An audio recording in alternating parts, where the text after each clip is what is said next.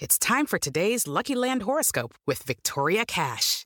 Life's gotten mundane, so shake up the daily routine and be adventurous with a trip to Lucky Land. You know what they say your chance to win starts with a spin. So go to luckylandslots.com to play over 100 social casino style games for free for your chance to redeem some serious prizes. Get lucky today at luckylandslots.com. Available to players in the U.S., excluding Washington and Michigan. No purchase necessary. VGW Group, void where prohibited by law. 18 plus terms and conditions apply.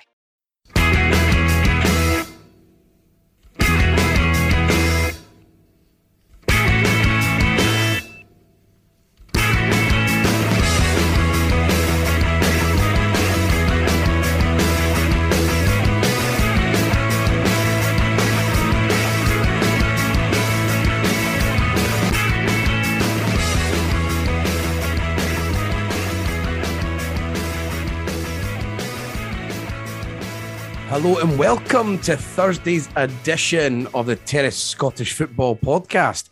I am your host, stranger enough for a Thursday. It's Tony Anderson. But to help guide me through the lower leagues, I have been joined by our brand new young exotic striker.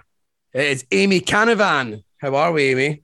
I don't think being described as exotic coming from Dalkeith has ever been heard before. Shaughan's face is Oh. pretty much the exact. I know this is audio, but we're both like exotic. I'm like Young and Advan- exotic. young. I'll take young is a compliment. Exotic. I'm looking at my surroundings right now, and I'm thinking there is absolutely sweet effie exotic about this place. Uh, but your, your surname, as we spoke about on the Monday show, it gives an exotic feel. I thought it's uh, it gives me it's a Canavaggi, which is like South American striker vibes. That's kind of where I am with Oh, Canavan. Celtic and South American. Let's just stay away from that right now. Oof, oof. Luckily, we're doing this remotely, so you didn't have to drive today. So I'm drinking a Seven Up. And also joining us is a stalwart of the game, but someone who makes everyone still say you'll be good at that level. But there'll be an argument against that. It's Shaughan McGuigan. How we doing, Shaughan? I'm very well. I, I take it I'm not exotic in the slightest. Um, well, in my opinion, you are. You certainly wear exotic shirts uh, whenever whenever I see you on on the telly. Aye, that's true. That's true. Now, listen, I'll take that. I'll take that. Exotic shirts. That's fine. Uh, yeah, yeah, they, they are. Are. I bought a pile, Shaughan. I bought a pile. I'm, I'm going on holiday in a couple of weeks. I was posting them all over the group chat, uh, and a lot of them I felt uh, I was sort of your spirit with when I was Every uh, every single one of them, I would have worn on. I would have worn on a Friday night on the show. They're absolutely class. Well, no, both terrible and class. If that makes sense. Absolutely. They're summer shirts. They're baggy. There's some air. Uh, I'm going to be a okay on my holidays. But enough of my nonsense, really. Um, let's start talking about lower league Scottish football. So I feel a bit out of my depth as I do, but I've done some reading. Uh, but we'll come to me last. So hopefully, basically, you will fill in loads of the time and I'll go right. I can only talk about this for two minutes. Um, so let's go to Amy first. I mean, anyone who listens to the show knows that we will cover sort of three teams or or three matches uh, from from last weekend. And since we've got Amy, it would only be correct that we're going to Bonnyrigg to talk about the Rosie Posey. How's it going, Amy? Seems very well. just so biased. I know. I just need to like out like outpour my propaganda at all opportunities. Um, it is. It's going really well. Um, I think it's it's one of those like stop it. I like it. It's like whoa, um, because everyone starts to starts to jump on the bandwagon a little bit. Um, and I said this like and listening to the marathon of of Telford and, and Shaughan's. I'm still trying to get through that. I was just going to joking. say. Sorry, sorry, sorry. I did get through. it. I thought it was exceptional. Um, Thank you. you're welcome. Um, in the in the Bonnyrigg, but I think a lot of it was spot on. Um, because and and I kind of said that when I was speaking to Fowler that it's ridiculous, you know, the amount of people that think that Bonnyrigg are, are kind of odds on favourites for, for this league. That's just ridiculous. Uh, and I don't think you can kind of be blindsided almost by just the way that this this campaign's really started as well. Fantastic results, and you know, absolutely you, you take it. Um, and I, I don't think I expected it to quite go so well, especially when you looked at perhaps who who the Rose were, were, were kind of facing. Um, so a, a point away to Stranraer uh, was was what took place basically at, at the weekend, and by all accounts, it was um, a, very much a point gained rather than than two points dropped. I think It looked Rose just- well off it. Just purely looking at it, it looked like it was an absolute romper stomper of a game. Yeah, exactly. Um, so I going off my bias, it was a one of those that you just rather kind of forget about, get back on the road home, and um, yeah, quickly dart back along the M8. Um, Stranraer started really, really quick, really well. Um, had a chance within the minute, and, and probably really sh- should have taken it. It's you know, it's, a decent strike from um, Paul Woods and and Mark Berry pulls off a, maybe a save that you would expect, but it's just something that's probably not really known with with Bonnyrigg, and, and it's, it's these kind of um, frailties. Maybe I don't really. That's maybe a bit harsh, but they're going to be exposed at this level that perhaps they wouldn't have been exposed at before. Um, and saying that, you know, you've got a, a um, as I'm doing my, my left and my right, a right wing back in, in Scott Gray who who isn't a designated right wing back, and he's kind of just caught a little bit too easily. Um, and Paul Woods managed to get his strike away. So it's a Rose side at the weekend that were, were really rather depleted. You even looked at the bench. I think there was maybe only five substitutions, uh, five subs on the bench. Sorry, um, if that youngsters, you know, it, it was not a full squad. Never mind a full fully fit team, um, and a few injuries uh, turned up during the game as well. So yeah, Stranraer certainly started the brighter, but I don't know, maybe it's a slight bias, but I think Bonnyrigg should have maybe been awarded a penalty. Um, and Kieran McGachie, he's got his back to goal um, on the edge of the box, takes a first touch, and yeah, like I say, back to goal, but the touch is still within the box, and I. the, the defender kind of really just clatters into him. I think it's quite clumsy. And there's not huge appeals because Rose maintaining possession, so Kieran has to get back up kind of and get back into position. But I think Bonnyrigg, um, the the camera angle that they've kind of got, and that's one that the SPFL ran with. Um, I, think there's a, there's a great angle on the second camera when it's zoomed in just behind the goal, and you know I, I think anywhere else in the park it's a foul. So I'd be inclined, but I think there's a few already, even this so early on in SPFL life that the penalty rose meme will um, quickly transcend into SPFL life as it has in, in the Lowland League. But despite that, then Stranraer. Oh, is that is that a thing? Is that a thing? Oh, So- absolutely. Penalty Oh, right, Rangers, okay. penalty Rose. Oh, it's such a thing. Oh, Like, really? I, I, oh. I, I didn't know that. Oh, absolutely, hundred percent. Honestly, I swear to God, like I think they're all justified. you might be biased. Ninety percent justified. Oh, there was. Oh, aye. Like honestly, penalty rules is such a thing. Like the amount of ones that we get sent as the Rangers thing, like the Mhm. Rangers graphic, uh, and just having Bonnyrigg on that instead. Um. Oh, absolutely. So it, it will. It will carry. Because I always thought that, that. obviously, I thought Bonnyrigg had moved up the leagues organically. I didn't know that he's had sort of the referees on your on your how side. dare dare you? How Yeah, I didn't- I didn't know dare that. you? It is. I remain with the organic approach. Fantastic club and all that stuff. Never bought their way into anything, but yeah, SFA, uh, SFA are friends. No, um, that well, doesn't really matter. Um, I Stranraer took the lead in it. It was it was really well deserved, decent goal. Um, Anton Brady. It was right after like the, the water break, which I think everyone had at the weekend, um, and almost came Even, at the uh, worst time. Yeah, Even Raith Rovers had a water break on Saturday, and it was freezing. like it wasn't, it wasn't even, it wasn't even remotely warm in Kirkcaldy on Saturday, but we had a water break. I, I couldn't understand it. Oh, there were shirts off at Stair Park, and they were oof, sights to be seen. I, Um, I, I saw those shirts off amongst the Bonnyrigg fans, and I really wish those shirts had remained on. I Much was like- like, much like oh, I Joel know you, I Sked know in you, I know you. Switzerland. Believe me, believe You're me, not- none of them, but- none of them were as chiselled as Joe Sked. I can assure you. I concur. Um, oh, lovely. Anton Brady whipped ball in, uh, and Craig Malcolm uh, scored first goal against Bonnyrigg. First goal Bonnyrigg conceded in, in SPFL life. So that's him on his third spell with the club, and that's his first goal uh, in this third spell. He was fantastic at the weekend, really using all his experience, um, and yeah, it was was mighty impressed. And I think a few lessons for the, the youngsters certainly at Bonnyrigg learned how to, you know, look after yourself. Kind of, um, obviously took the the captain's armband afterwards after the um the red card, which we'll come along to as well. Um, but I, just I really was impressed by him, and that's him. He, he's I think he's quite comfortably the second highest top goal scorer for for Stranraer, but edging closer to uh, to Jim Campbell, and then yeah, Bonnyrigg eventually get back on on level terms. They weren't actually Stranraer went ahead for too long, and Kevin Smith, which is probably the one sign in which I was a bit like, oh, one signing. Not that Bonnyrigg have made that many signings, um, as, as, it's been well documented, keeping the nucleus of the team really, really together. But Kevin Smith just, yeah, really using all of experience, um, and it, it's it's a great position that he gets himself into, kind of using the. Um, kind of playing a part in the build up, really laying off to Ross Gray, out to Josh Krieger, who uh, Telfer was a little bit mean about. Uh, that's the one thing I wasn't happy about in the four hour. I think he Telfer pretty, mean. pretty shit at Stenhousemuir. But uh, it was it was uh, he's been decent since he's came in. To be fair, um, but see the signings. See, see the yeah. signings, Amy. Like I know, I know, Bonnyrigg haven't made too many signings, and I suppose that was the one thing that maybe concerned me a wee bit because I thought their squad.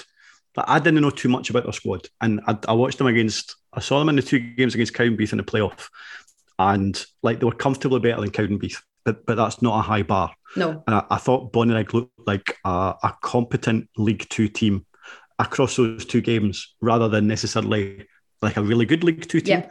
And when I saw the signings, like Kevin Smith was the one that kind of stuck out, and I thought, right, he's he's still you know a decent, he's still a decent player, even, even at that age. he's still a player, and will probably add to the squad.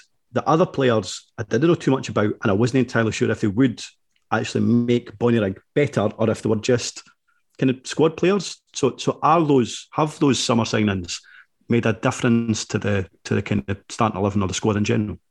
I think when you look at the starting 11s over the last few weeks, you would say no. Um, since life in, in the SPFL, obviously outside Kevin Smith, um, Josh Krieger was really impressive during the, the League Cup campaign. Um, but there was obviously there was that was almost an issue with Bonnyrigg that because of the way that we operate and obviously you don't know until the last second really up and if you're going to be an SPFL club sort of thing. So holidays were booked all that sort of stuff so there was a lot of players like in and out during League Cup still.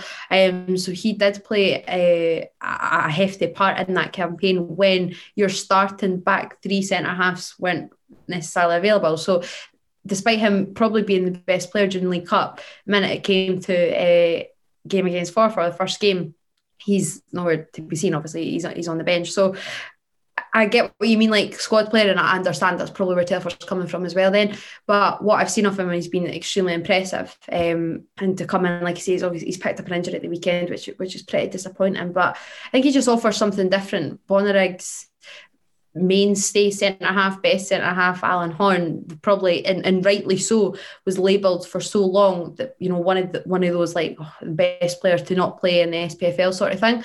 Um, although he got absolutely that's probably oh it's mad because I was like no Al Horn slander ever. Like it's just not allowed. Trinent Pelly and all of that. But um it was swear Trinent Pelly um it just wasn't to be at the weekend. Like he, um, he had rings pretty much run around him um, by uh, Matty Grant. Just uh, I was slightly out of position, was more left sided centre back, which he's better right through the middle. So um, you're looking at that, and Josh was more comfortable, just still kind of floating around anywhere over the back three, and obviously he's like literally almost 20 years younger than than Al as well. Um, so I do think there may be still squad players right now. You're looking Connor Doans came in from from Stirling. He's got a real ping on him, really impressive. But is he breaking that three in the midfield, the Bonnyrigg, and, and so far not really. Um, there's only three in the Bonnyrigg midfield, and two are a nail on it, and the captain Johnny Stewart and Lee Curry, and Callum Connolly suspended right now after a ridiculous red card. It is not a red card. Um, two yellows last week. Um, but I thought so, you had the referees in your pocket. Well, so you said. In, in with the big boys now. So you said. Uh, but aye, so that that's a, that's a tough one. So going back to your original question, no, I don't think that they have really probably um, improved the starting 11 and certainly more a squad player, which was certainly needed because the squad size was so small in the Lowland League. Um, and obviously it needed to be bigger, even if if Rose remained in the Lowland League last season. Okay, round two. Name something that's not boring. A laundry? Ooh, a book club. Computer solitaire, huh? Ah, oh, sorry, we were looking for Chumba Casino. That's right. ChumbaCasino.com has over 100 casino style games. Join today and play for free for your chance to redeem some serious prizes. ChumbaCasino.com. No purchase necessary. Full prohibited by law. 18 plus terms and conditions apply. See website for details. Lovely stuff. Thanks very much, Amy. and. Uh, let's go to to Inverness, Shaughan. Oh no, no, no, no, no! Wait a minute. No, I, I, I have other things that I want to ask about Oh, oh, Stranraer please. So, Please. so I was firstly, going to say, I've only got it to Ah, 1 1 as ah, well. we're It's only, 2 yeah, 2. we're only one one. And B, and you know, so I, what I went to. There's you- questions. who does the who does the commentary for Bonnyrigg I was going to say this has to. I have to make note of this, so because I'm going to get in big trouble if I don't bring this up. So thank you for. uh, I, I have recouping. never heard T- Tony. I, I don't know if you watched the highlights of Bonnyrigg Rose TV, but imagine if you imagine if the lottery results were still on the telly, which obviously they aren't anymore. But imagine if you were, imagine if you had you were huddled round your television, you and Mandy, right, mm-hmm. and you'd, you'd bought a ticket, and the the numbers come in, it's like four, and you're like, oh, I've got that. 51, oh, I've got that. And, and so on and so forth. And you end up getting five numbers and the bonus ball, right? Multiply how excited you would be by 10. And that's how excited the Bonnyrigg Rose commentator was about an equaliser against Stranraer. Sounds like he's in the right business then. I love that. Oh, I mean, what more can No, it's fine. What That's more can you ask fine. But it's just really, Can I really, just really say- It's good. nice that people fact- enjoy watching football, the especially. fact that you've just said that I'm you love I'm him, Tony, not- I know that's going to make him so happy. Right? uh, I'm One, not- I know it that. good. It was good. It is. It's so sweet. So very quickly, Stranraer, yeah, they went two one up. It's um, if it's uh, who scored that one? It was Luke Watt uh, cross ball in, and it was Josh Walker. But at back post, it's a great. The, the assist is everything. Actually, the goal's pretty like it's literally just direct it in. The and look what cross in incredible Luke Watt. here. And incredible Incredible here. Yeah. Incre- he was incredible at the weekend as well. S- Like his build's immense. Mm. Was that a Um, wrestler? Yeah, and with the hair, as you Yeah. say, with the hair coming down to the shoulder Mhm. and like kind of like a half bun up as Mhm. well, like half and half. Um, I Tell for all like was him then. Yeah, I can imagine him being like, imagine him coming in at like 19 in the Royal Rumble. I can see it. Um, so went two one up, and then Stranraer went down to ten. It's a horror challenge. If you've not seen that, it's a proper horror, horror challenge. Aye, It's it's, terrible. three. It's the worst tackle. It- It's the worst tackle. Well, the worst and maybe funniest tackle you'll see. Uh, this is terrible. Absolutely dreadful. Uh, The fact that not a single, know, it's like sometimes you'll see a bad tackle and then there'll be a wee bit of rammy, and maybe the teammates of the person who commits the challenge will come in, like maybe help him or, or protect him or or, or, or, or tell the Stand up referee or something like that. Yeah. Li- literally, the Stranraer players just kind of turn away, and it's like, oh dear, oh I'm dear, that, that's a with you. Craig Ross, absolute howler. Uh, so he got sent off, and but still, Stranraer were still the better side. Rose never really created anything up until like 90 plus seven, eight, nine. Still not got no idea what it actually was. Uh, Kerry Young's in the box and stupidly, like stupidly gets hacked almost. Um, and rightfully goes down like a sack of tatties, really. Uh, and Lee Curry takes penalty and, and, and does eventually score, which um, he, I labelled him when I was at Rose. I labelled him dead ball specialist. Um, so that's kind of been adapted. And then all of a sudden, it was just like, say, like he never, I don't think he missed a penalty in like first 20 that like when we were at the club or something like that and then he just went on this terrible run. Ended up actually getting taken off him for Neil Martin he was subbed off at the weekend so he couldn't even take them. He also missed one against um, Livingston B in the SPFL Trust last week as everyone kind of did. Um, so Curry was back over them and, and took it and obviously scored and caused the reaction of my esteemed colleague former colleague best pal um, Sean McGill to as Sean says pretty much celebrate. If Sean ever wins the lottery, I will know how he will sound. Uh, I will know how anything in Sean's life that goes well, I will know how he will sound. It is the most beautiful, hilarious, uh, proud, equally embarrassing tone I've ever heard come out of his mouth. Um, sure, Sean and- was Sean was DMing me about the noise. it's, um, Remarkable. It's it is remarkable. So I have been uh, issued to tell that is because they were receiving severe stick from being within the Stranraer fans uh, throughout the game, and it was almost these are my words now, not his. I kind of get it up here. So oh, that's our- fucking cool. yeah, I think that's quite clever So- actually, because I would get very nervous, but he's just went full out.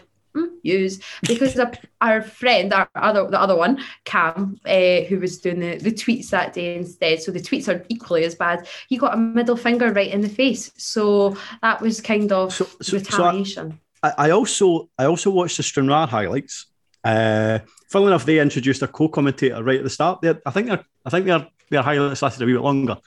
Uh, they introduced a new co-commentator uh, who who sounded sounded really posh, maybe one of the poshest commentators I've heard on on Scottish football. But then for for the entire duration of the highlights, you actually never heard them. But regardless, anyway, when the penalty The hit back the co-commentator for highlights. Seems bizarre. and, and who then just never spoke. Uh, I don't know how much. like- normally they bring analysis, so I don't know. Like you get analysis during your highlights. I mean, he, he just brought shyness.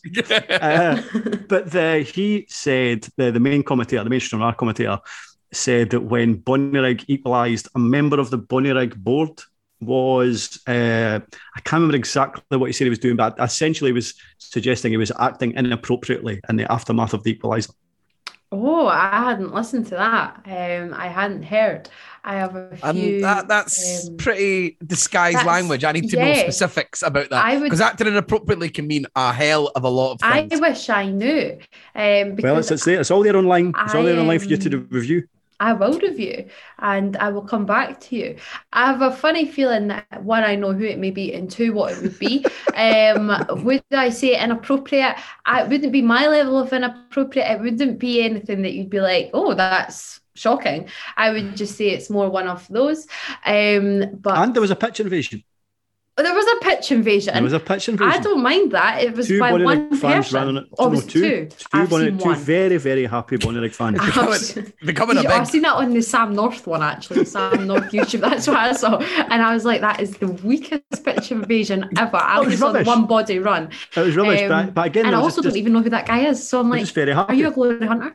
Um, A yes, glory hunt. so Is that what you're calling it? We were talking. we were we were talking off air about how good it was before uh, about fans coming on board now, but obviously there's going to be that that bit between both, where it's people that have been there for the whole journey and people that are just coming down now while the going's good. If if, It if was, Shanra um, Tutu is what we referred to as the going's good. Exactly. It was there was a lot of emotion. Clearly, um, I am very very proud of all my Bonnyrigg supporters, um, pitch invaders or not. Um, and I and yeah, it- pitch it's, a great. I I do. I just don't care what do. anyone says. I do, especially when you looked at like the way that they were standing, obviously, and where they were standing. Um, but no, it seemed to have been a, a great day had by all, and very much, as I say, a, a point, a point gained or stolen, nicked, whatever you want to say, rather than two points dropped. And at the end of the day, Bonner Girls are still undefeated in SPFL life. Have uh, have have either of you ever invaded a park? Right. Uh, when, yeah, you go well, I think. uh, when um, I've never like invaded at a goal, which is a cool time to do it. Uh-huh. I done it after, uh, you know, when Rangers won the league at Easter Road. Uh, Right. They won- Feels like feels like an odd time to run I in was going to say that's not. what I but, was but before expecting. it, uh, obviously we Hibs qualified for Europe and finished third in in that at that season. So uh, they done they done- they done a lap of honor before Rangers were allowed to get the trophy, which was quite funny because obviously they're all like fever pitch desperate. Uh, but then people just started just strolling on the pitch and walking around, and that's my favourite. So I'm just walking around with my hands. Is that in an my- invasion? That's Is that not just a jolly? it's a pitch jolly, and I'm just walking around with my mate, just my hands in my pockets, strolling around, just so this is quite cool. This is what you see here. And then eventually, a police horse was about there for my face, and he was telling me to to get off. And what a fright you get when those big horses come uh, come over. I was I don't I've, think I uh, have. I, I, don't I, think I I have. done it after after Raith beat Airdrie in the semi-finals of the League Cup to qualify for the League Cup final against Celtic. Uh, we beat on penalties. I ran on the park. that The- seems well the- worth it. The, well the worth thing is, like, it wasn't like like I was about the last person because I, like, I'm I'm like so such a scared, timid person. Like, I think I was about the last person to run on the park, and I'd got like about thirty yards onto the park, and then I, I kind of inexplicably gave it the, the kind of get it right up here to the Airdrie fans. Yes. Got about as far as a halfway line, and then I started feeling quite nervous. So then I just sprinted back off. I think this this It's this all tells you that Amy, if you didn't know this about me, I lived in uh, in Melbourne when when Hibs won the Scottish Cup, so uh, that's why that didn't happen because I definitely would have definitely would have been on the pitch then. I went when uh, when Hibs won the first division uh, years back. Everyone just sort of done the same. I only go on the pitch when it just seems to be like just everyone's doing it and you're allowed to just stroll on. and I jumped on Franck Sauzée's back, which is uh, Oh, that's cool. something That's something, decent I- one. something I'm proud of because I was young enough and not quite massive, so he was Ah, so he was okay. I, th- I think I, I think I patted Shaun Dennis on the back during my uh, during my sprint onto the park, and that was it. Good man. I think I'm just shaking players' hands. Like, thank you very much. scared. Thank you, thank you so much for Ah, all your well done, service. Bye bye. Yeah. Goodbye before I get lifted. My mate, uh, my mate done it uh, when Benji scored against Hearts uh, in in a game. Uh, he drilled it in the corner, and then I think he got banned for a year. but he only really worth it, just, is it? he just, he just, it was like a, it was all about mistakes. He was in the front row. You're in the wrong place, and it just spilled onto the bit, and then he got grabbed right away because there's someone there. So, and that was, and that was him. Still nothing, Amy. Still no. Still No, I can't think of anything. You've got plenty have. years. You've got know, plenty don't years. think- Even though you've got a bit of a profile now, and you work worked at Bonnie I was just going to say, like, I've done it. I've done it with Rose, obviously, um, but that's more you just think content. That's all you're thinking. Ah. Um, so, but as a fan, no, one don't really get to Celtic Park, uh, and I can't think of even being. I've certainly not done it at an away day. Um, So it wasn't you that I- uh, hit D- it wasn't you that poked Dida in the. It certainly wasn't. I'm like, I am like Shaughan in that respect. I'd be like, I'm too nervous for that. Uh, and I'm like, I'm also going to be like the one girl in amongst all these 35 year old men. Plus, I'm like, I'm going to be noticeable. Everyone's going to Yeah. know which one is me. So I, maybe I with a balaclava on, on, Exactly. wearing baggy Oh, clothes. I could just think like my mum shouting at me, so I probably refrained. Right. Thanks for that, Amy. That was really comprehensive, and again, really eats into the time that I'm going to be needing You're to so do. very welcome. You're so welcome. Anything else you want to ask? I, me? uh, I barely need to talk about Inverness, which Yeah. is class. But let's go. Let's go up the the Highlands where um, Inverness posted a four-one victory against Cove Rangers. And what what angle are you taking this from, Shaughan? Are you taking it from both, or Ah, yeah, I take it for both. I, I think I think there's an interesting thing about Inverness in that, and I, I, think I'm probably guilty of this every single summer as well, in terms of maybe underestimating how good Inverness are going to be. Like every single season, Inverness finish in the top four. It's very rare that they don't, but every single season, we don't necessarily say they're going to be in the in the, the kind of title equation. And I'm not saying they they necessarily will be. However, I, I think based on this, I I have kind of triumphed Partick Thistle uh, kind of recently. However, I'm now starting to wonder if if Inverness might be Dundee's biggest challengers this term, and and certainly I, I, again in terms of teams that are going to struggle this season, I know Cove. Second half were pretty comprehensive against Raith Rovers. First half they struggled, and, and Rovers created a load of a couple of good chances and a load of half chances that that a better striker than Jamie Gullan would have would have taken. But again, you, you saw loads of examples on Saturday that suggested that I, I think Cove are going to really, really struggle this season. right? So what what what what is it that Cove are lacking? I think because a lot of people thought that, that there's money there involved for them to to invest a bit, Totally maybe- different squad, though, isn't it? and, and Like, cope and cope with everything's sort of like club. the yeah, and, and cope with sort of the the step up. So I- I'm I'm getting I'm doing this I'm doing this from the novice point of view, which some people will be. You hit Cove Rangers money, they go up a bit, then they'll just sort of invest and do it again. So what has that been poorly invested, or is there too many players, or, or what's the what's the steal? I I think the I, I think Cove Rangers being moneyed is a, a, a I think that's a theory that's a wee bit overplayed. Right, okay. I think Cove have that much money. Like I think they I think they are willing to push the boat out when it comes to the right player. So like Which is that's that's surely a good thing. That like having a little bit of ambition when the players when the players Aye. right and you can get them on. Not not totally. And and like Mitch Megginson, for example, a very good striker who I think will do very well at this level. He had, two very good finishes uh, against Raith on Norton there, and I, I think he will do well, albeit he's been at this level previously, uh, the second tier, funnily enough, with Raith Rovers. Didn't do that well, but Ray McKinnon would generally kind of bring him on as a sub and kind of play him out wide rather than be the, the focal point of the of the strike force. So I think Mitch Megginson is a, is a good forward. Fraser Fyvie in the middle of the park, again, they've, they've pushed the boat out a wee bit.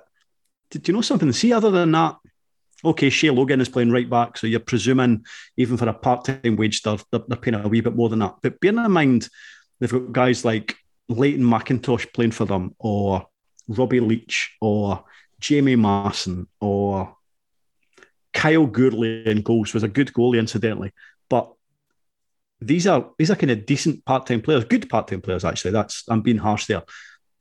But I, again, it doesn't feel like their wage bill is is particularly high for a championship club. And when you look at the fact that uh, when you look at the fact that they've lost guys like Harry Milne, who was the best player in League One last season by a mile, and Harry Milne will be a brilliant left back for Partick Thistle this season. You look at the fact that they've lost Rory McAllister, a, a, a weird thing where Rory McAllister booked holidays during the season, but I, I, I, like I read that actually he was only going to miss two training sessions rather than a game. I, don't know how true that is, but regardless, something has went on behind the scenes with manager Jim McIntyre and uh, Rory McAllister. And I think Cove's loss will be uh, will be Montrose's gain. But Cove Rangers are very much weaker this season uh, than they were last season, and bearing in mind that I, think there's a, a, a fag paper between four or five teams in the championship that, that may finish in the bottom half. And I, and I do think Cove Rangers will, will, will, struggle. And, and certainly based on defensively uh, against Inverness, they, they really, really struggled. It, it was 4 1. It, it, could have been more than that. It could easily have been kind of five or six. And I know they had a, an easier game against Morton the week before. Could have got a point, ended up losing 1 0 were decent in the second half against Raith, but I, I, thought they would struggle in the summer unless they could bring in players late on in the window. I, have seen nothing so far to suggest that they that they won't struggle, and I and I, and I do think this this theory about them having money, I, I, I don't know if they, they quite have as much as people suspect they do. So coming from coming from Inverness's angle, like who who were the star performers, Shaughan? Who who who's got you excited at the start of the season? So I, I think because it was it was another first it was a first victory, wasn't it? It was the first one. So they, yeah. they drew with drew Cooch Park, drew with Arbroath. Uh, could have won both of those games. Obviously didn't, but this was the one where they really uh, kind of came into their own, I suppose. And I, I, I think we, we, we spoke about this in the in the preview show. I think they have an abundance of options up front, and I think if they if defensively if they can keep the the kind of if they can keep the door shut at the back I think they will have a good season because with players like uh, Daniel Mackay, kind of, so Daniel Mackay played wide left. Uh, How I mean, was he, he, out of interest? Coming it, from coming a Hibs fan, It was he was excellent. Albeit it was up against Shay Logan, who is is starting Hasn't, to look, should should have stopped playing football. He, he's starting, you know, something. Shay Logan is starting to look his age, and I don't know.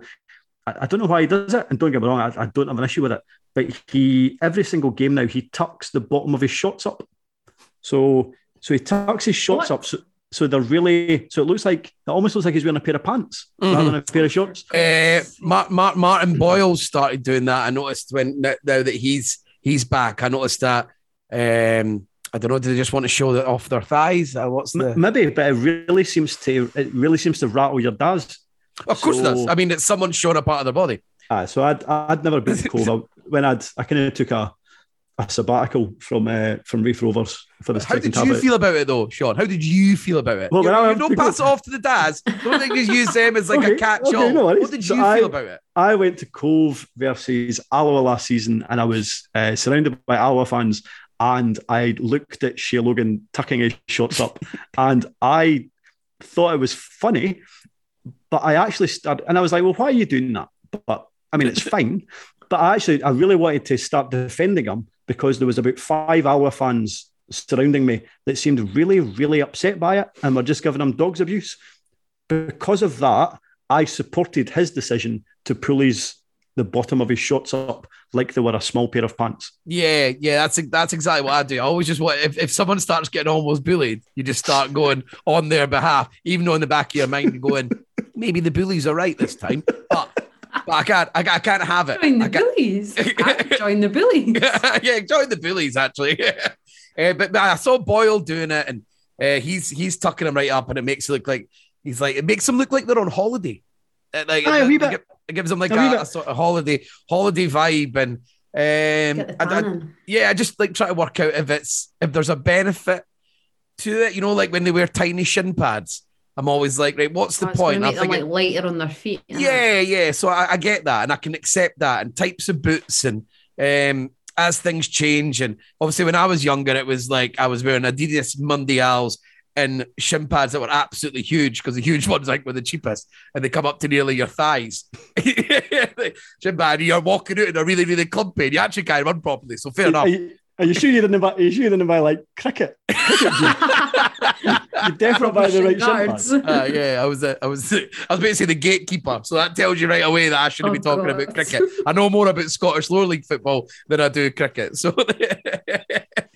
there you go. But uh, yeah, I suppose. But with Boyle, I just thought it looked sexy, and that's because I, 'cause I was just really happy he was he was home.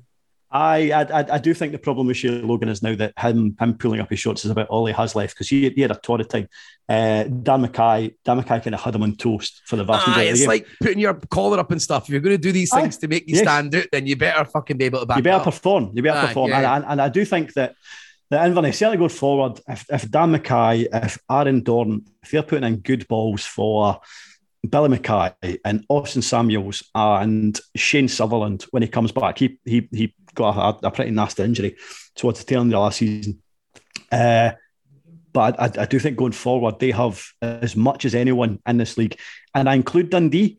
Uh, I, I I do think maybe further back they're, they're a wee bit weaker than than Dundee and Partick Thistle, but certainly going forward, I I, I think they've got enough to, to trouble anyone. And I, again, judging by this, I mean, Kyle Gourlay had a good game in the Cove goal, even though he, he conceded four, but they had did far too much for I I, I expect them to be in the the the promotion equation. I, I, I mean, top three. I still think top three: Partick, Inverness, Dundee. Dundee to finish top, and then that fourth place is is open for anyone. But I, I was impressed by Inverness at the weekend. The, the only thing that was that was interesting, and, and you're saying about uh, about trying to get a tan uh, on on legs. I, I I don't know if you watched the highlights of Inverness versus uh, Cove, bearing in mind not Kirkcaldy, admittedly, but bearing in mind that most areas of Scotland were basking in uh, heat waves. I, I don't know what was rolling across Inverness's pitch. I don't know if it was haar. I don't know if it was fog. I don't know if there was a massive industrial fire across the road from the stadium. But there was just there was just wafts of I don't know smoke, fog for the for the entire ninety minutes. So so fair play. But regardless, uh, regardless of their their foggy nature, I think their game against Partick on Friday will be a massive game, and it'll be interesting. I, I, I know it's early doors, but I think it's a, a big a big clash to see who will be who could potentially finish second in the in, in the championship. Lovely stuff, Shaughan. Thanks very much. Well, I will be bringing us, I'm going to be talking about Dunfermline in a second, but I don't think I mentioned that we'll be doing another of our Scotland games after this. So you'll be thinking, wow, this podcast will be coming to an end. We'll have done the three games. But no, we'll be doing Scotland game, and it's going to be uh, probably one of the most famous results in Scotland's history. Uh, but now that I've been buying time while I get some of my notes up, um, we've got. I was Your notes, your notes. Uh, well, yeah, exactly. Not my notes. They are from uh, a man of this parish, uh, Craig Cairns. So I've been using uh, the Courier, which is uh, it's some resource. I've never really used it before. Uh, so I was looking over it there, looking at the lower league stuff that obviously Craig's been doing, and uh, Scott Lorimer, he's been doing it doing the the Angus clubs, and they uh, saved my bacon because basically I can just sort of just read it Did- off there. But Do you know something? I would.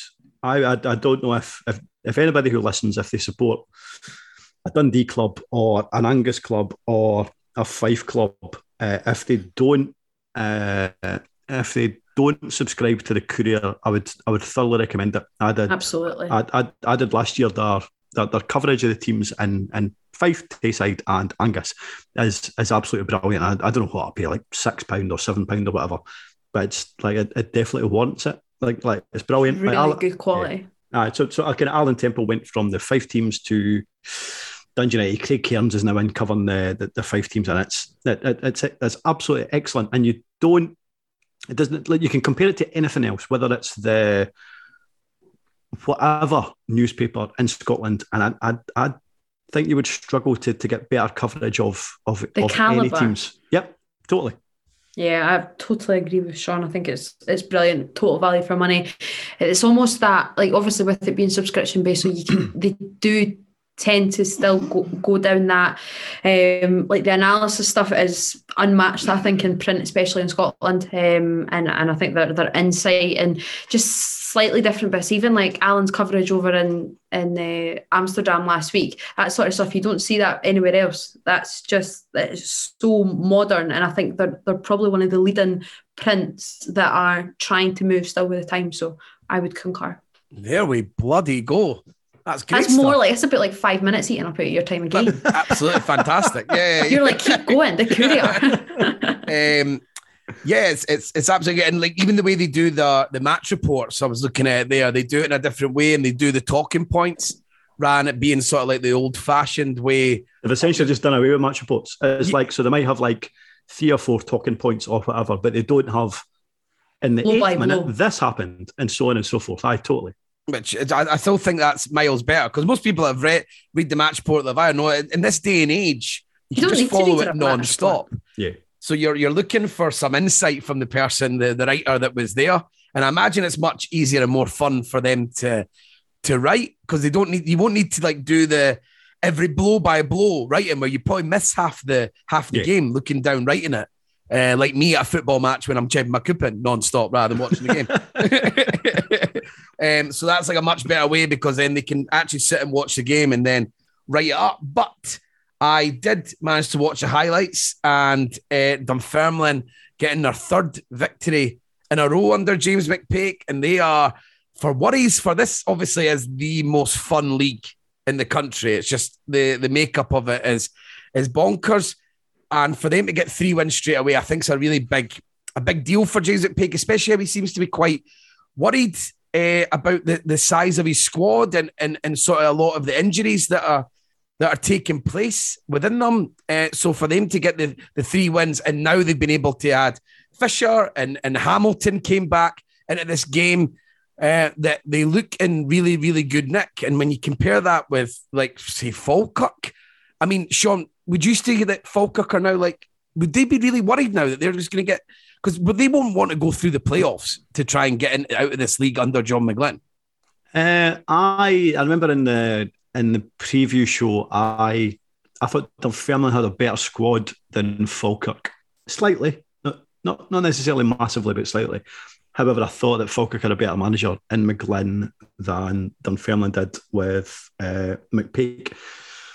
However, what I kind of based that on was certainly during the League Cup, I thought that McGlynn was getting better performances out of players who were already who'd already been at Falkirk. So, so never mind the players that brought in, the players that were still there that had underperformed, or maybe maybe they hadn't underperformed, but they, they certainly poorly poorly performed in the last season or two. He seemed to be getting a wee bit more out of. However, uh, based on the first couple of league games, that maybe isn't necessarily the case. And I do wonder if if Falkirk might not be a joke club this season. I, I, I might not I might not be waiting up until 12 o'clock every Saturday to watch the highlights. But I, I, I do wonder if they're going to be able to to mount a challenge. And bearing in mind, bearing in mind, I, I think what could derail Dunfermline, obviously they started really well.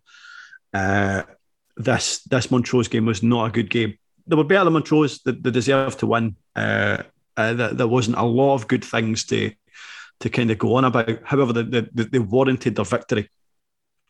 What might derail them is the fact that they have a small squad and they are reliant on a number of like the, the, the bench features a, a lot of teenagers, talented teenagers. There's no doubt about it. But McPake is getting really frustrated at the fact that he doesn't seem to have very much money to spend, and I can understand why like you look at Dunfermline's squad the last two seasons, three seasons. I mean, this is a Dunfermline team that most seasons people thought they had a chance of getting promoted for the championship out of the out of the championship. Sorry, uh, that hasn't happened. Like guys like Graham Dorrans, for example, and what was a, a two or three year deal, barely been fit, barely kicked the ball. He's still at the club. So I I don't think that McPake has a lot of money to play with. So it might be, bear in mind the transfer window doesn't have that long to go. It might be that this is his squad for the remainder of the season, at least until January. And if that's the case, if suspensions mount up, if injuries mount up, then yes, that is going to that is going to cost them. I, I do think the signings that they've they've brought in so far, there might not be a lot quantity wise, but I think quality wise, they've done pretty well. It, it's interesting that Raith Rovers fans didn't necessarily see Kyle Benedictus as a leader, uh, as a, as a captain. There, there was there was doubts about him. Not in my mind. I, I, I thought he was perfectly perfectly acceptable at, at championship level, and I, I really liked him. He seems to be strolling it in these first three games, doesn't exactly, he? Exactly, The Dunfermline fans are, are saying that he is the, the, the, the leader that they've lacked at that centre half position for a, for a number of years. And up front, up front is up front is an interesting position in terms of who they have. So Kevin O'Hara, uh, I think it's Lewis McCann, Craig Wighton, uh, Todorov that came off the bench. And, and scored the winner for this one. It feels like that's more than enough in League One. Like that should be enough quality to fire a team to promotion, especially if their their main their main opponents, Falkirk, might be struggling. Queen of South have struggled. Uh, Airdrie might be okay. Montrose, I, I think, might might push for the playoffs, but no more than that. You would think that those four forwards is more than enough for a League One team.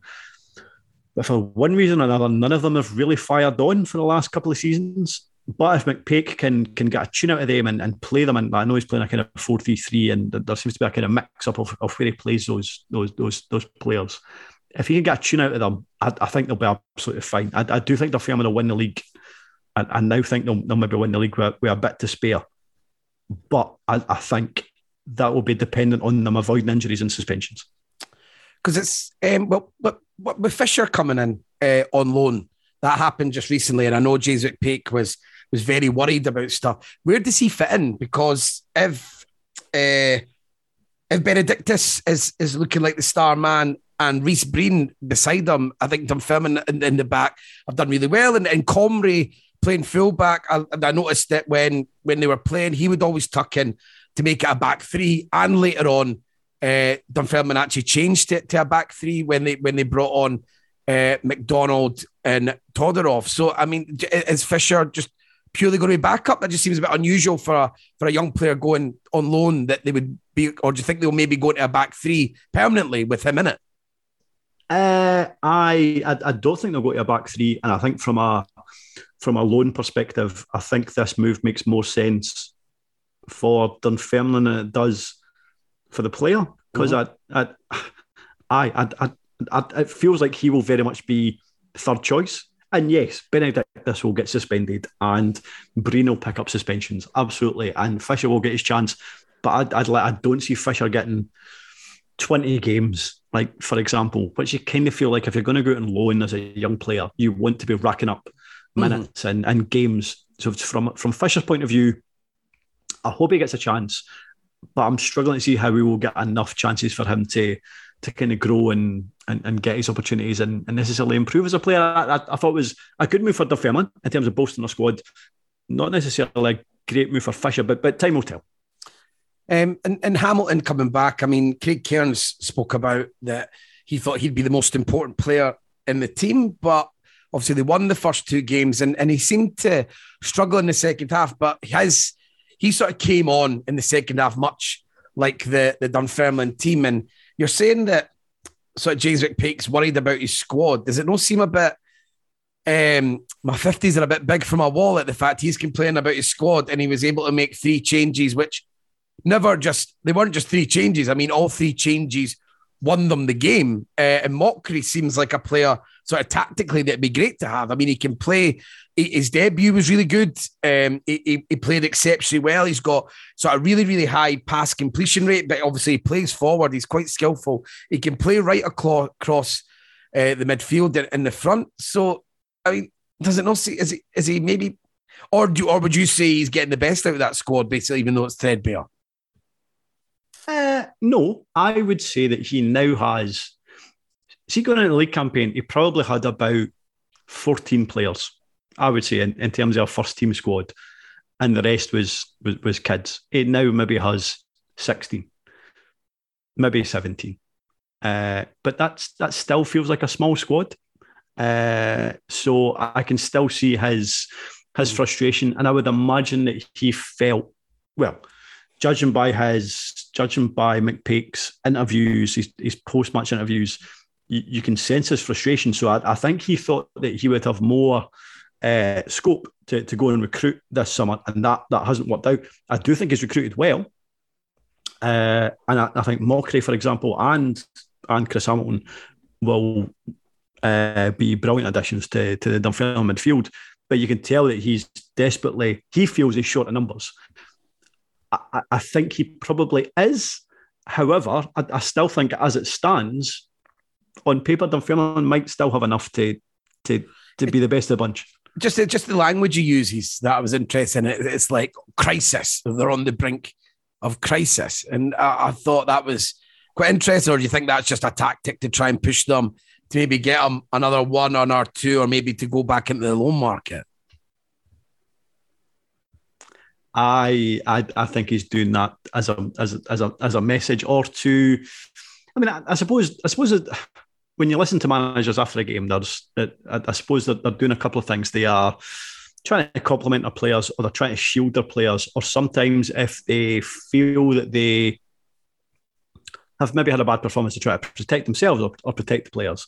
Or maybe if they think that difficult days are coming, they are trying to protect themselves or mm. uh, or, or, protect. I think self preservation is a is a high point for a, a, a high thing for a lot of Scottish football managers. And I think I, I think that's what he's trying to do. However, I I don't know if he will have too many difficult days in, in League One. You, you look at who they've who they've played so far, like that Edinburgh game. Like bear in mind, Edinburgh started pretty well against Kelty. Uh, like they, they, they could have had seven or eight against Edinburgh. It was non-stop. It was like shooting in. Uh, and then against Montrose, it was reasonably comfortable. I felt against Montrose, who are, let's face it, Montrose will be one of the better teams in, in League One. It'll be interesting to see how they go on against teams like Airdrie and against Falkirk. However, as it stands, first three games, blemish free, nine points, no goals conceded you can't say fairer than that. I, I, think he's doing. I think he's doing very well. Yeah, just a slight bit. Does, doesn't sound like a crisis. Yeah, yeah, yeah. That's that's really because I was reading these these bits. I was reading these match reports from and uh, sorry, his interviews for the past, and I was like, awfully a bit negative uh, from from what I would think. But I get he, he's trying to get the squad together that he wants to make sure that they can, as you said, can deal with the, the, the injuries and, and, the suspensions and a tiny bit. Montrose, I think they looked all right. They had they had chances through McAllister and, and Waddle, and, and they did try and sit in and frustrate, and and and it, and it near enough worked, but they're still waiting on a victory. And and just, but do you think that they're going to that they're going to be a okay, Shaughan? Uh, I think so. I, I, I, think so. I, am not 100. percent That was very convincing. I know, yeah. I know, I know. I do you know something? I've always worried about Montrose in terms of even though we're even though we're doing very well at, at League One. I thought they they needed a goalkeeper and they needed a forward. It feels like they've they've addressed that this season. So I, I think Ross Sinclair might be a good keeper. They've obviously brought in Rory McAllister as well, which feels like it's a good signing. Albeit, I know in terms of age, he's he, he's kind of uh, at the, the, the kind of swan song of, of of his career, I suppose. But there's there's a number of players within that team who are who are starting to to kind of get a wee bit older. I suppose like like Sean Dillon is still in in in that back four, and I'm not saying he's past it, but there's a few players who are now the wrong side of thirty, and I, I feel. See if they brought in a good keeper and a good striker two seasons ago, that could have been the difference between them being a top four side and pushing for the title, or being a, a top four side and winning the playoffs. I, I, I do wonder if they're maybe I, I, I, don't know. I do wonder if if Petrie maybe needed to do a wee bit more surgery on the squad uh, over the summer. Uh, there wasn't a lot of players brought in, but we'll. I think they'll be fine. but I think the best they can do is is fourth. Right, that's pretty comprehensive. And as you can hear there, everyone, that is what you call the best in the business with the lower leagues. And he made me look sort of relatively competent there uh, because I didn't have to speak. And that's when I look my most competent. But I am going to talk more now because we are going to move on to the, I think it's number nine in the most memorable Scotland games of our lifetimes. Well, not our lifetimes. Well, maybe not, not, not, even not even my lifetime. Not even yeah, well, exactly. I know, I know, I got, I know, I got a hard time for being old, but even I wasn't alive uh, in this game. I, mean, I was about to ask you how the game was and what the atmosphere was like. Hey, you've, you've ruined, you've ruined the jokes. Very uh, good. Only, very you might as well just get them out of the way. You might as well get them out of the way. Uh, Amy, did, have you even heard of this match? Did you know this even existed? I'm- You're not only, Dare I'm definitely you heard up. of the Dare you? I'm joking. Can I just? My mum wasn't even born. wow. I know. I know. Um, the How was your 60s mum? looked fun. The 60s looked fun, though. Uh, and this looked like a very, very fun game to attend. So it was April the 15th, 1967. And it was in the European Championships qualifying Group 8 at Wembley Stadium with nearly a 100,000 people attending. But before we go into lineup, before I bring you guys in, let's see what was number one during uh, this period. And I think it was Frank and Nancy Sinatra. Uh, I don't know. Are, you- are you are you a Sinatra fan? Either of you? Was it? Uh, was it these boots are made for walking? Nope, it was not. Oh. Amy, do you want to take a guess? Again, Um, I don't think I will take a guess. It's, no, I'm not. I'm not the biggest Sinatra fan. I'm trying to. Like, Sometimes someone I don't know. you nearly, nearly. It was something stupid, which uh, I Oh. don't. Again, I don't know if. Uh, again, Amy, I, like I get confused because obviously I'm old a bit. Do you remember the Robbie Williams and Nicole Kidman version of that song? Uh, I know it. I don't think I was alive for it, but I do. I have Fucking hell. obviously No, heard I it since. dead. I don't think I that's made me- was. That's You made were alive feel- then. I don't think I was. I thought that was the late nineties. No, I think it was in the noughties. Surely. Oh, okay. I thought I had that in my No, head. I think you was might have late been. You might have literally been a baby. Okay. I remember. I remember the song because I was. Because I was. I used to. I used to go to my auntie's uh, and do her ironing on my half day at school, and she'd have Chicago Town pizzas there for me, and it was good, and Fanta lemon, and then I would steal our John Player special fags. I remember doing that when I was about fourteen or fifteen, and I'm pretty sure Wait a minute. Wait a minute. Who's? Wait a minute. You're, you're at your grands at this point. Manny. It was 2001. I was one. I was one. So wait a minute. You, you went to your aunties and you were stealing their fags. Yeah, because she she would leave her fags and she'd be out working. Uh, okay. And I just I just have I just have a cheeky wee John Player, a black packet John Player special. I've stopped smoking now, uh, but that was uh, during my my heyday of. Uh, Can, can I can I just say I I I found the whole uh, Robbie Williams and uh, sorry who was who else was in there? Nicole Kidman. Nicole I, Kidman. I found that whole that whole thing slightly creepy. Mm-hmm. The, the song this um the It song wasn't, is a good, it wasn't a good video. no no it wasn't um but what what what talk me through what you thought was creepy though. I mean it was two adults. Uh, probably of sim- probably of similar age, I know, I Um, know. It's kind of like singing about loving each other. I, I know, but there was uh, like a whole like so like it wasn't as if like Robbie Williams and Nicole Kidman were boyfriend and girlfriend, and I know they were acting. But what do you was think whole- everyone in these music videos goes No, oh, no, I know. It, It was a very movie like one. Aye, it just Got Nicole I, Kidman in this, so they've got, to, they've got to push the boy out like that. Do, do- do you know what I felt like? I felt like Robbie Williams thought to himself, I'm going to pay Nicole Kidman a lot of money and I will kiss her neck for a day. It felt creepy. Oh, okay, I mean, that was well. This was actually Frank and Nancy Sinatra, uh, uh, but I think they had a wonderful time. I was trying to find the film, but I couldn't get anything for the for the UK number one film. It'll be fucking Dirty Dozen or something daft like that. Um, films that I don't care about. Uh, they were made in black and white, so they could shut up. Would be Dirty Dozen was good. Um, yeah, it was. but that was the only film I could think of of around the era. So that was the longest shot. But uh, as always, I digress. Let's talk about Scotland. So humping England at Wembley. I didn't realise before this that there was such bad blood and so many excuses made after the game. That that, that was completely new to me. Uh, in terms of now, which one of the Charltons was it? Uh, it was Jackie Charlton. The Jackie Charlton? They were- they were just the, the, the manager was when they were all greeting about the like how much injuries they had and that there was only eight fit players. Jack Charlton hobbled at centre forward for much of the match with a broken toe. Ray Wilson was limping passenger after getting a kick on the ankle, and Jimmy Greaves was reduced to half space by a knock. So this is like a match report that, that I found, and you can feel the, you can you can really read it. Um, I'm trying to get the where that I knew the Scots were taking it very seriously when Denis came onto the pitch wearing shin pads. I'd never seen him wear them before.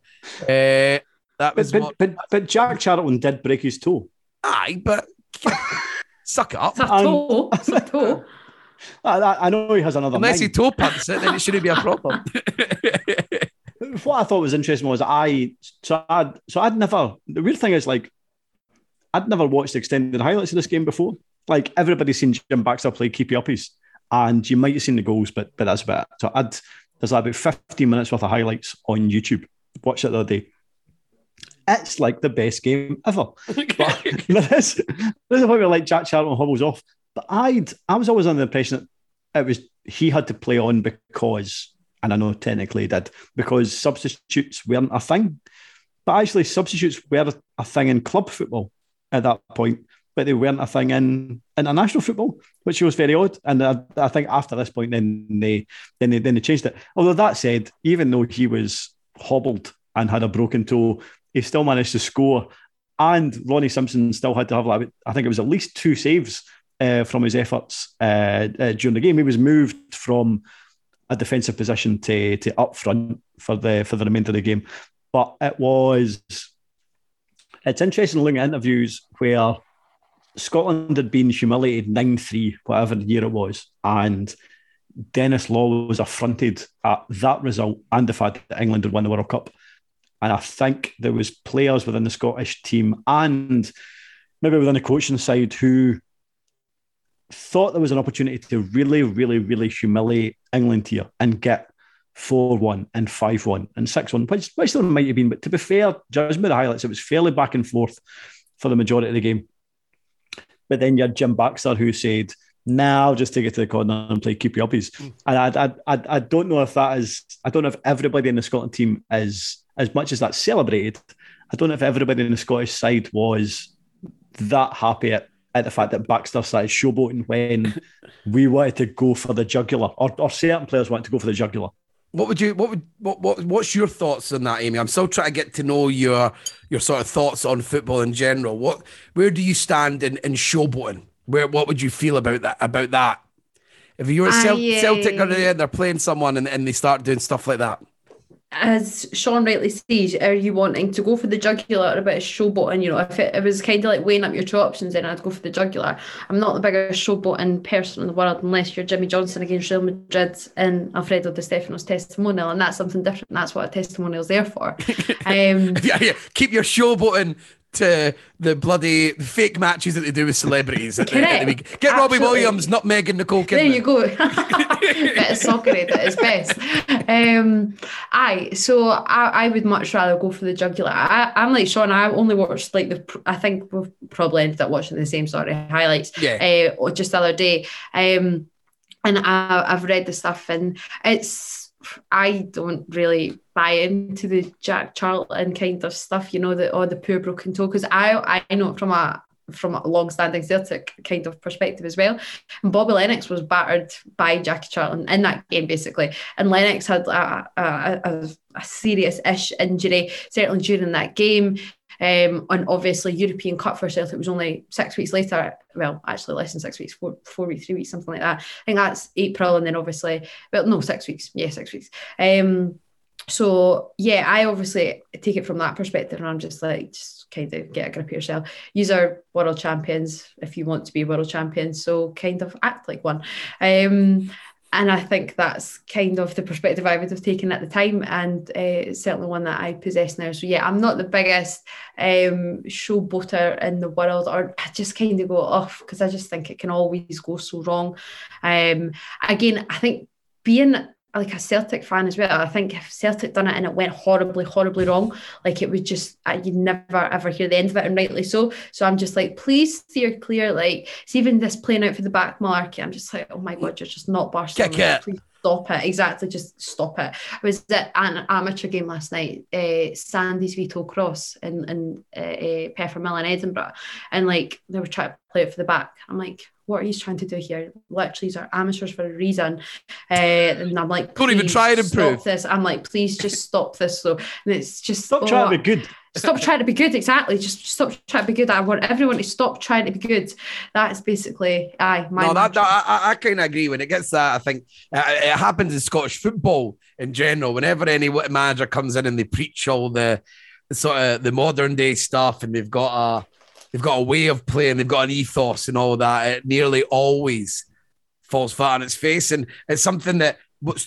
I'm both proud, proud and embarrassed by the fact that it's definitely what holds us back as a, as a nation, but it's also like makes the game unique. And it's funny because these sort of good players, when they come in as individuals, can't cope with the with the whole setup. But obviously, when we play teams in Europe and they've got a whole team uh, playing this sort of better football and they're more sort of tactically astute and they've got a better touch and they move the ball better and they've got a better shape and patterns of play, uh, then we we get humped. But when you take them individually into the league, a lot of them struggle, and uh, I find that quite fun. And it's and it's ours. And if that means we didn't win, then fine. That's what I say to myself. the, the thing is, as well, see this whole. Uh, oh, oh, Jack Charlton broke his toe, so he was he was kind of nullified, and he had to go up front, even though he scored, uh, and, and therefore we could have won. 1963, so four years before. You know you broke, you break your toe. Do you think it's the best idea to be put into the place where everyone's going to kick the living shit out of you? No, but it's like It's I- always I- up front. You get set. I was like, people get hammered if they play up front. But in terms of see, see then, like like how many defenders was there? Like two, three? I'm, I'm not entirely sure what the what the formation We, is. we, so we had three. suppose- They, they had four, but according to this, we played a three and then a fullback and then three midfielders and three forwards, whatever Well, that means. Well, listen, whatever they've done back. I've not invented any pyramids. I don't know. and, and that's and that's great. But what I would say is, if if England are moaning about Charlton having a broken toe, 1963 when we went to Wembley, Eric Eric It's Caldow, so. Eric Caldow uh, got his leg broken after five minutes. So we had we had literally 10 men for 85 minutes and we still won 2-1. Now we we didn't regard that as an extra special win. So maybe England just need to fucking chill out. They've got a 36 year old in goal. Ronnie Simpson was literally an old age pensioner at that stage. He's they've got- debutant. He was a deb. He was a, debut. debutant. A debutant. And fellow debutant was Jim McCalliog up top, and he was only 20. And I was supposed to interview Jim McCalliog uh, a couple months ago, and he was so lovely. So I'd done all my prep for it. It was so sweet. And he had to phone me that very morning because he runs a B&B down in like Ayrshire kind of way. Uh, and I'm based in, in Dalkeith, and that's where the studio sort of is as well. And he got a flat tire and they just couldn't make it. And we were supposed to reschedule, and it's just never really came back to it. So if he's listening, which I doubt he is, um, I'm still very much up for it. But um, yeah, he was also a debutant at that time, and he's like he's got a mental, and obviously scored the third goal um, as well, which obviously went on to be the eventual winner. Um, but he's like got like a mad mental story. Like he was so loved down in, in Sheffield, and I think he, I think he was at Manchester United at the time, maybe not. In 67 but like he had heartbreak at Wembley love at Wembley. Like he's just had like such a cool career. Um so now I'm just trying to sell Jim McKellar getting back onto my pod which he's not on but uh, I two debutants. So you've got an old age man in goal and a young guy up top. So basically England grew up.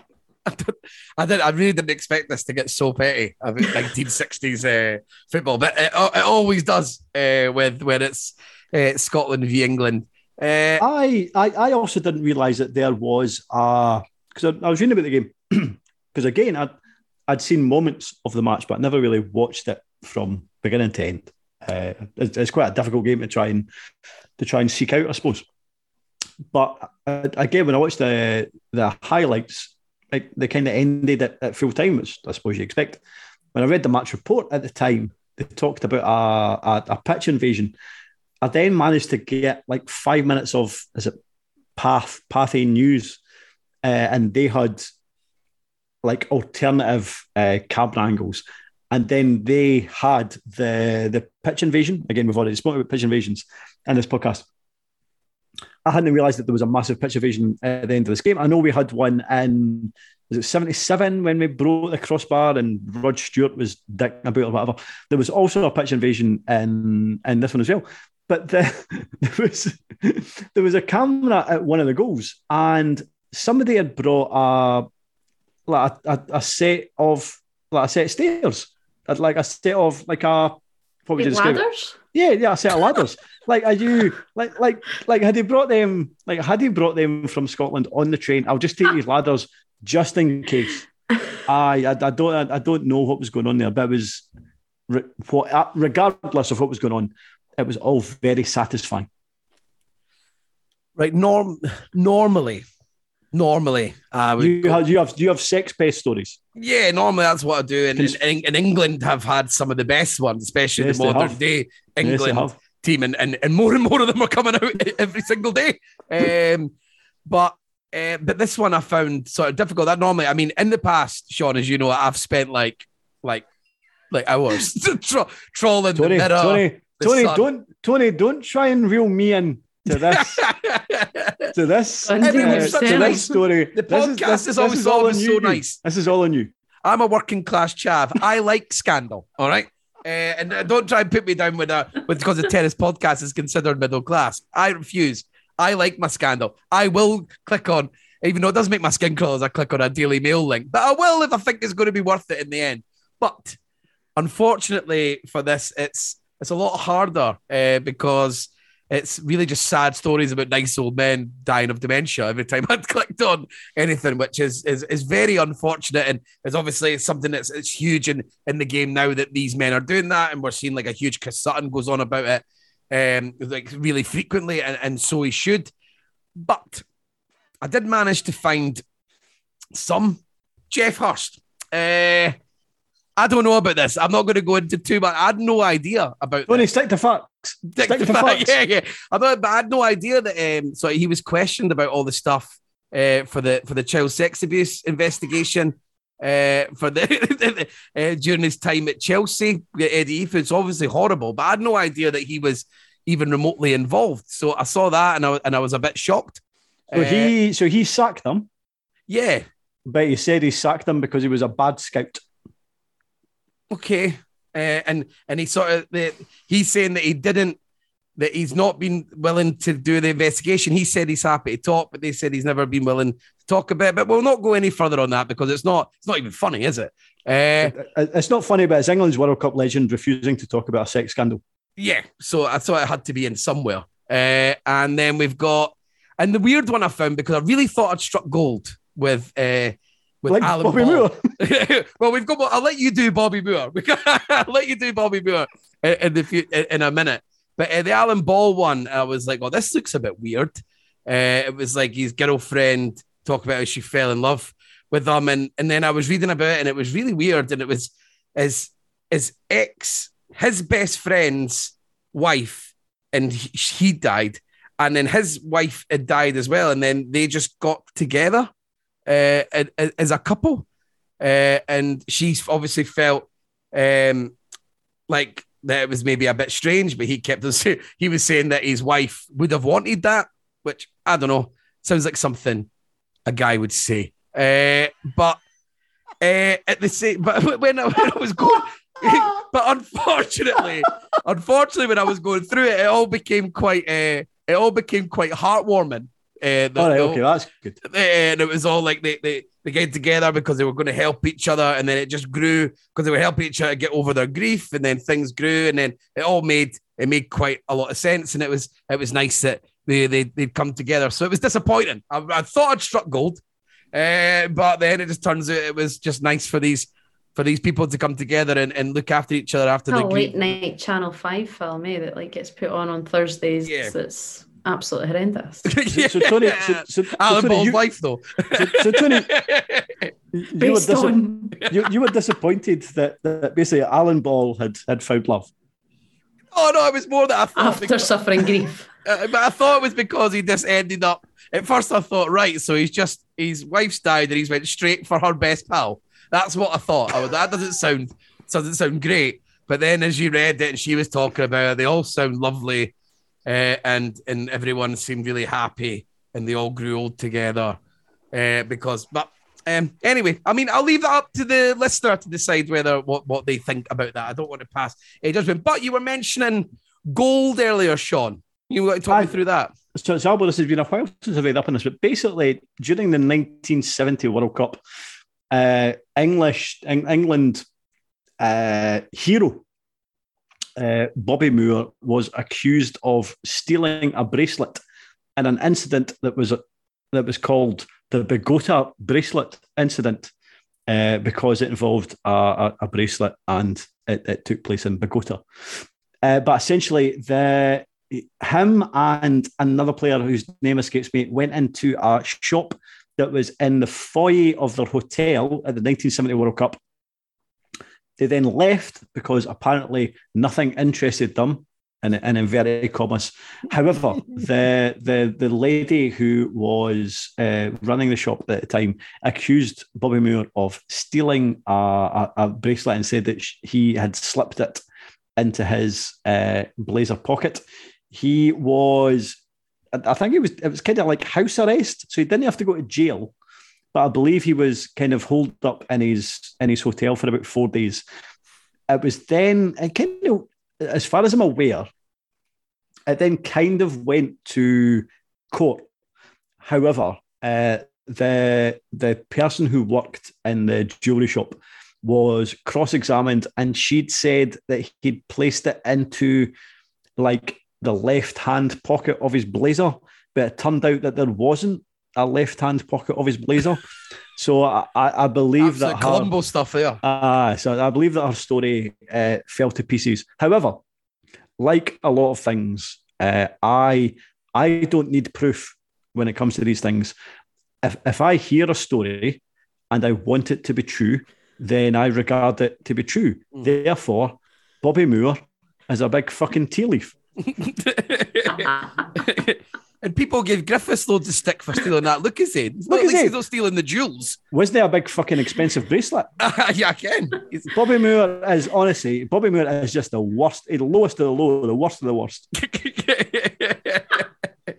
Got a bit choring. Um, right, so where would you put this? I mean, we've got as number nine as the most memorable game. Where would you put this? I mean, it Hard to seemed, say memorable, eh? Like Yeah, it's a memorables that you mind it.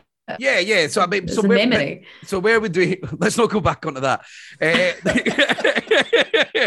uh, the the but where would you say in terms of like obviously it's we got to claim for patter mer for patter uh, purposes really really high because obviously we get to say we're world champions and all that stuff. And it was uh like I don't know what the England manager's saying. Alf Ramsey said about us taking it seriously. It's a fucking competitive game. We've got- sorry, sorry, we wanted to win. Um, but where does this lie in terms of like our our greatest ever result? I mean, it's beating the world champions on their home ground in a competitive game right after they've won uh, the the World Cup. So where does that actually lie in terms of our best results? Would you say? Um, I don't know. I, oh, It's hard to context. it is. It's it hard eh? context. It is. So it has to be in the top ten. It has to be. So yeah, maybe eight, seven, eight, maybe. We've got wait, we've got a nine. We've got, but in our one that's most memorable. So there's Yeah. defeats. There's defeats in our. Exactly. So I'd, I'd say it's probably in the right position. I'd say it's probably about safe. And what about you, Shaughan? Is this your uh, favourite result ever? Do you, is this the game that got away that you weren't alive for? No, no, I, I wouldn't say it's my favourite because like I, I wasn't at it. So like us beating like us beating France, for example, I was at. So I'd, I'd probably prefer that because I've stand on the terrace and you can literally feel Hampden moving as everybody's like jumping up and doing it full time, for example.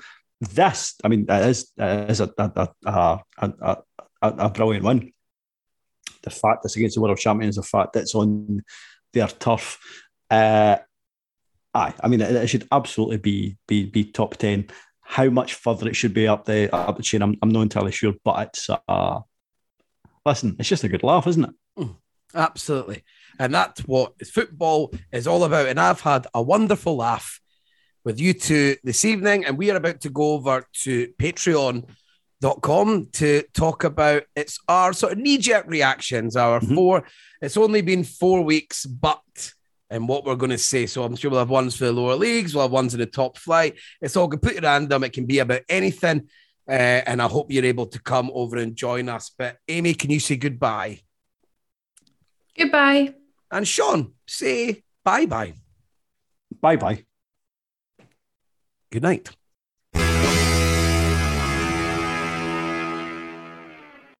Sports Social Podcast Network.